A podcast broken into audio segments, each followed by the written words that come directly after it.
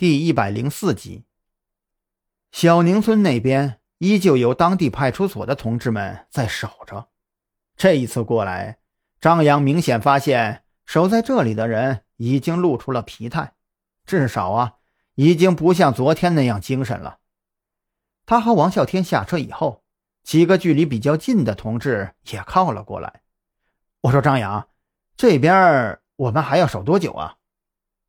张扬昨晚和上午都在这里，跟大家也算是认识了。这你们领导的话呀，我们虽然要服从安排，可是这个地方一守就是一整天，按照要求啊，还必须保持警惕。我们的精力呀，这实在是有点吃不消了。即便是能换岗，也是够呛啊。放心吧，这个案子啊，已经到最后阶段了。嗯，不出意外的话，你们明天吧。差不多明天就可以离开了。张扬不敢把话说的太满，其实按照他的想法，今晚上应该就可以了。即便他依然没有想出那天晚上的狗熊是如何逃离这个筒子楼的，不过现在他已经非常确定，这楼里面肯定是空的。就像王啸天说的那样，想不通就当是鬼做的。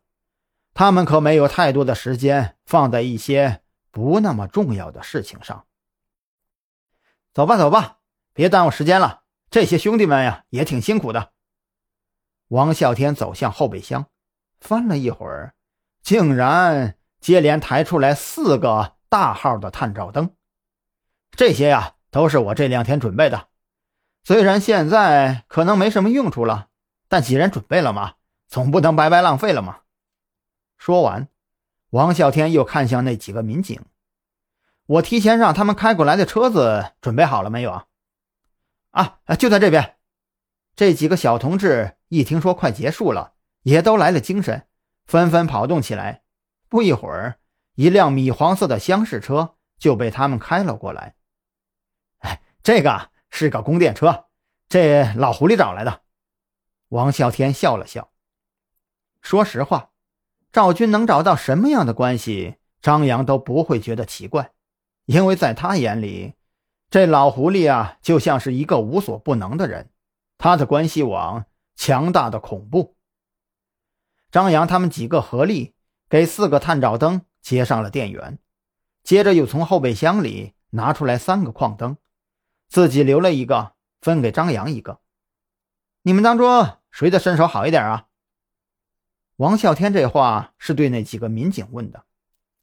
几乎同一时间，大部分人的目光都转向筒子楼的左边。我们这里还真有一个厉害的人，他叫陈军，是部队转业回来的。嗯，他……张扬连忙摆摆手，把他叫过来，我们需要他的帮助。在这些民警同志的眼里，张扬他们是从上面的部门下来的。只要是合理的安排，他们都应该无条件的服从。不一会儿，一个身姿挺拔的男人就从远处走了过来。只看他走路的样子，张扬就可以断定，这个人的能力肯定是非常强的。哎，这个人不错呀！王啸天的眼睛也很毒，只是军姿站得好，走路稳健，可以断定是一个好兵。但是这个人眼神锐利，还有他的手臂，右臂轻微的向外歪曲，左臂相比之下有那么一点点的靠近身体。这种微小的动作差异，一般人看不出来。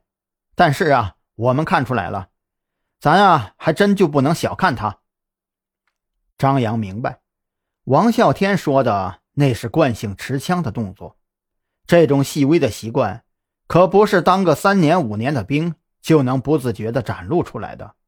这个人一定是一天五小时以上持枪，并且经常做出应急射击的动作，才可能有这种习惯。